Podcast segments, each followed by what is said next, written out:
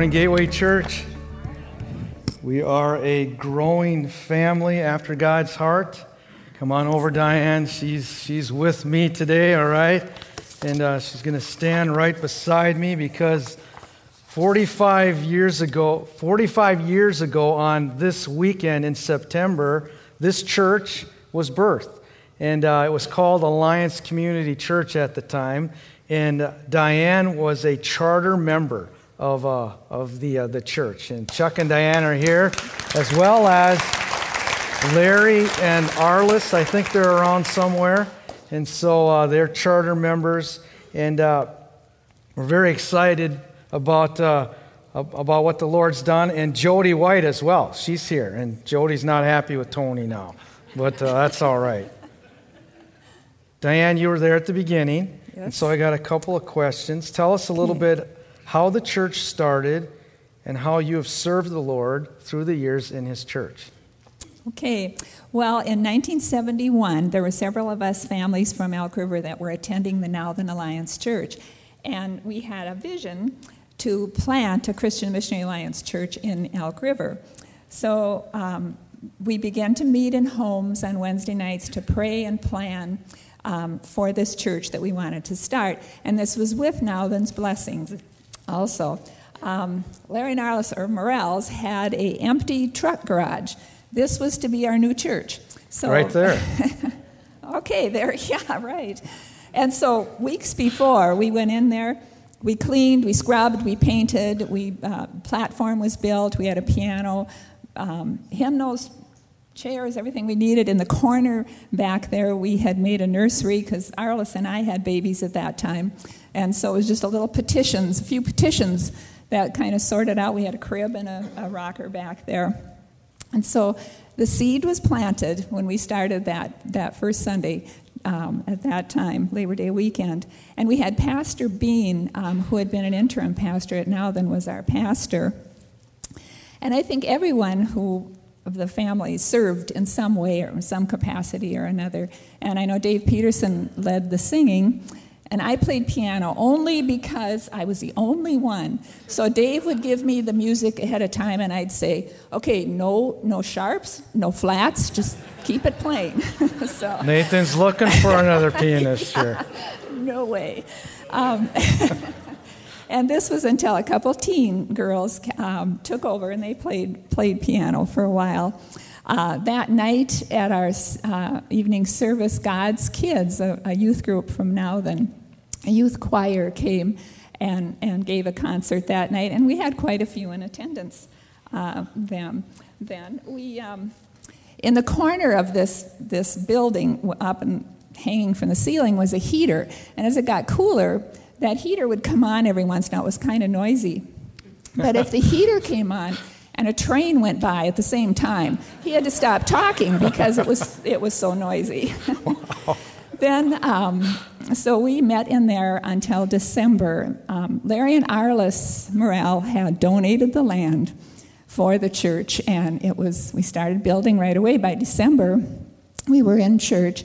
It wasn't finished yet. You probably couldn't do that today. It wasn't finished or inspected. We'd go in on Saturday and sweep up the, the uh, sawdust and the plaster and move the tools and set up the chairs and um, have service in there.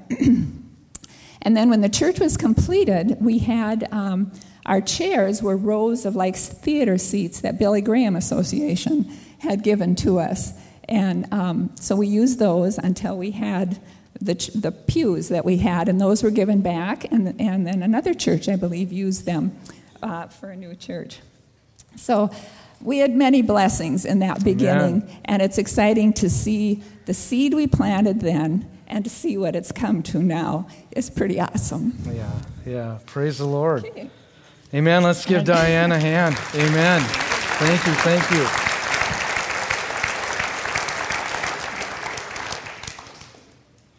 And here we are today. Didn't she do a great job? Yeah. Thank you, thank you. I asked Diane too to share a little bit more, but she, she decided that she wasn't to. She felt like that would be kind of bragging, but I said, you should list all of the different ministries that you were involved in, where you served. And I mean, we were talking, and the list was, I mean, almost like a page long. I mean, nursery and, and Sunday school and youth and worship. And at the very beginning, when I started, a few months or years after I started, Diane was my, was my secretary for, for a few years. And that was just awesome. We had a lot of time together to talk and pray and, and uh, share our hearts. So, Diane, you're a special part of Gateway Church. Thank you for your years of service. Chuck was a server too. He was a treasurer, served on our governing board for many, many years. And then Larry and Arliss, of course, they have led an example of what it means to serve. And so, as we talk about serving today, that's the theme. That's the theme for today. And uh, as a staff, the uh, first, second Sunday of the fall season, we, we launched the, the, the ministry by doing a ministry fair. And we've done that for the last, I don't know, six, seven, eight years. And that's the way we begin. And the theme, we talk about the theme, what, what will the theme be? This year, it was not flashy at all, all right? No color. You got the bulletin, right? Black and white. No thrill, nothing, but just plain serve.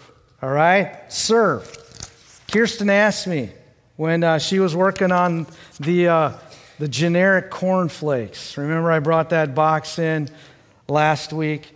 And during a time in my mom's life, she bought mostly everything that was generic.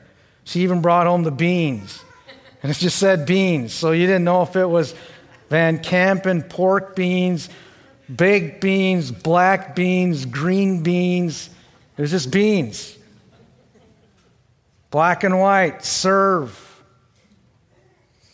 It's all about serving. So that's what this, this uh, theme is all about. But Kirsten is asking, what would you like on the box? Serve with a question mark or serve with a period? And I thought about it just shortly and I said, period. Period. No, no question. The only question would be where I serve what ministry do I serve in? But not if I serve. So it's just period. Serve, period. That's the theme. As a follower, a disciple of Jesus Christ, serving is not optional. Disciples of Jesus Christ serve, period. Exclamation point. And the simple reason is that that is what Jesus did. That's what he did. He even said, you remember the words, I didn't come to be served, but to serve, give my life as a ransom for many. And then he showed his disciples how, it, how it's done. Here's how you serve. Watch me. Jesus had three years. That's it. Ordained by his Father. Three years. And we know that he packed a lot of stuff into those three years preaching, teaching, healing, miracles, ministering to the masses, right? But then he also had time to minister to individuals. And during those years, he was thinking about the future when he would no longer be with his disciples. Now, if I were Jesus, I think I would have been a victim of the tyranny of the urgent. I'd have been so overwhelmed with all the needs unmet needs that there were that I'd be running around trying to meet all these needs. And Jesus met needs, but all the while, three years, that's all he had. In the back of his mind, maybe right in the front of his mind at times as well, he had to train these 12 guys, these 11 disciples, to carry on the work. If he didn't do that, the church wouldn't be here today were the result of what Jesus did with those 12 disciples. I mean, he poured into their lives. He, he blocked out time, he carved out time to train those disciples. Jesus was the master rabbi or teacher. He took his disciples through a series of four stages of discipleship that would prepare them for his departure and ensure that his kingdom would keep on expanding into all the world. These disciples would be ready to go when called upon. They didn't think they were, they were, they were ready. When the church was, was birthed and formed, the Holy Spirit fell. They remembered. All of a sudden, it was like, aha, that's what he was doing. As I go through these four discipleship phases, they remembered. The first phase was this I do, you watch. Jesus left his disciples, let his disciples watch him as a living example. His words to his very first disciples were, Come and see. They had a question. He said, Here's my answer to your question. Come on over. Come and see. They did. They listened to his words. They watched him do the ministry. He modeled it for them. But that was not an end in itself. He doesn't leave them there simply watching, nor does he leave us simply watching. If all we ever do, as it relates to our church involvement, is just come here and sit and watch, that's just the first phase. Obviously, we receive and we enter into what's happening here and are led. But it's to equip us and empower us to grow, but also to what? Serve. Second stage. First stage was I do, you watch. I do, you help. He moves them from come and see to come and follow me. And as they follow, Jesus begins to train them and invites them to participate with him in the ministry. There's a shift that takes place. For example, when Jesus fed the 5,000, what did he do? He had them help. He said, Come on over here. In fact, he first says, You do it. You feed them. And all they simply needed to do was come back to Jesus and say, Hey, that's impossible for us to do. And then he gives them what they bring to him five loaves and two fish. He blesses it and then he gives it back, and they become part of the miracle. He doesn't, Jesus doesn't do all the work. I do, you help. Thirdly, you do. I help. Remember what Jesus does after they watch him and help him. He sends them out. Remember that? Two by two. And he gave them specific instructions. Here's what you do when you go out. Talks about that in Luke 9 and Luke 10.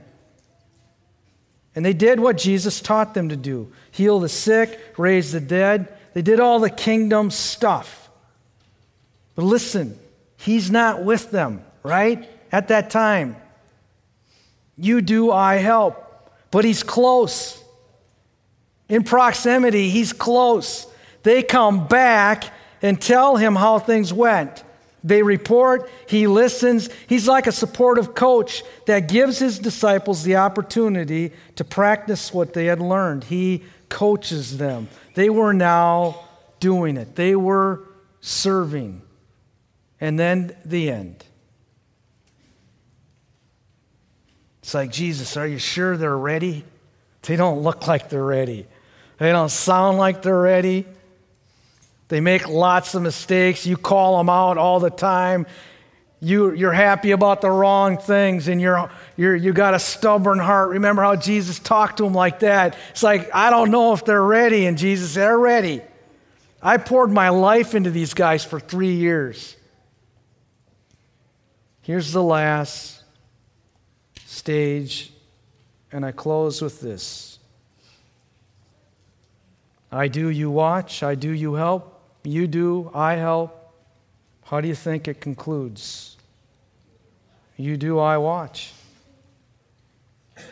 Really? Yeah. He's ascended to heaven. He's no longer with them in body on the earth. Jesus is the ultimate delegator. He releases the disciples to carry the full responsibility of the ministry. Remember what he said to them? Matthew 28 18. Then Jesus came to them before he was ascended and said, All authority in heaven and on earth has been given to me, and I'm giving it to you. Right? Therefore, go, go. If you don't have verse 18, then they're not going in verse 19. They're saying there's just no way that we're going to be able to do it. But he gives them his authority. He's been training them. Go and what? Make disciples, do service of all nations, baptizing them in the name of the Father and of the Son and of the Holy Spirit, teaching them to obey everything I have commanded you, and surely I am with you in spirit. I'll be with you in spirit, not in body. I'll send my spirit, the advocate, the comforter, and you will do what I did in my power. Surely I am with you always to the very end of the age. That's his model. And that's our model. We'll never change. It worked then. Folks, it's going to work today. So I close with, close with this verse in the Gospel of John, chapter 12, verse 26b. Jesus said these words. He's speaking. He's speaking to you. And he says, My Father will honor the one who what? Serves me. Wow. Lord, it's an honor and a privilege to serve you. There's no, there's no greater joy than, than discovering what our gift is and then doing service for the King of Kings. This isn't about, well, you know, you should serve and you ought to serve. And no, it's, it's, a, it's an understanding of the model and that we need to be obedient, but to be obedient out of a, a heart that says, I want to serve. I can't wait to serve. And when we serve, Jesus says, My Father will honor the one who serves me. So today, it's just about serve, period. Part of our service is what takes place next. We don't want anyone to go home now, all right? I've informed the ushers to lock the doors, all right? no one gets out until 10:15, all right? No, 11:15. We, we have all the, the various ministries of Gateway Church represented out there in, in the foyer. There's going to be people who, who are part of these ministries, worship team and, and uh, Gateway Kids and youth church and hospitality life groups. We, we, want, we want you, if you're not connected with anybody here in the body or just want to get into a group, spend some time learning together, praying together.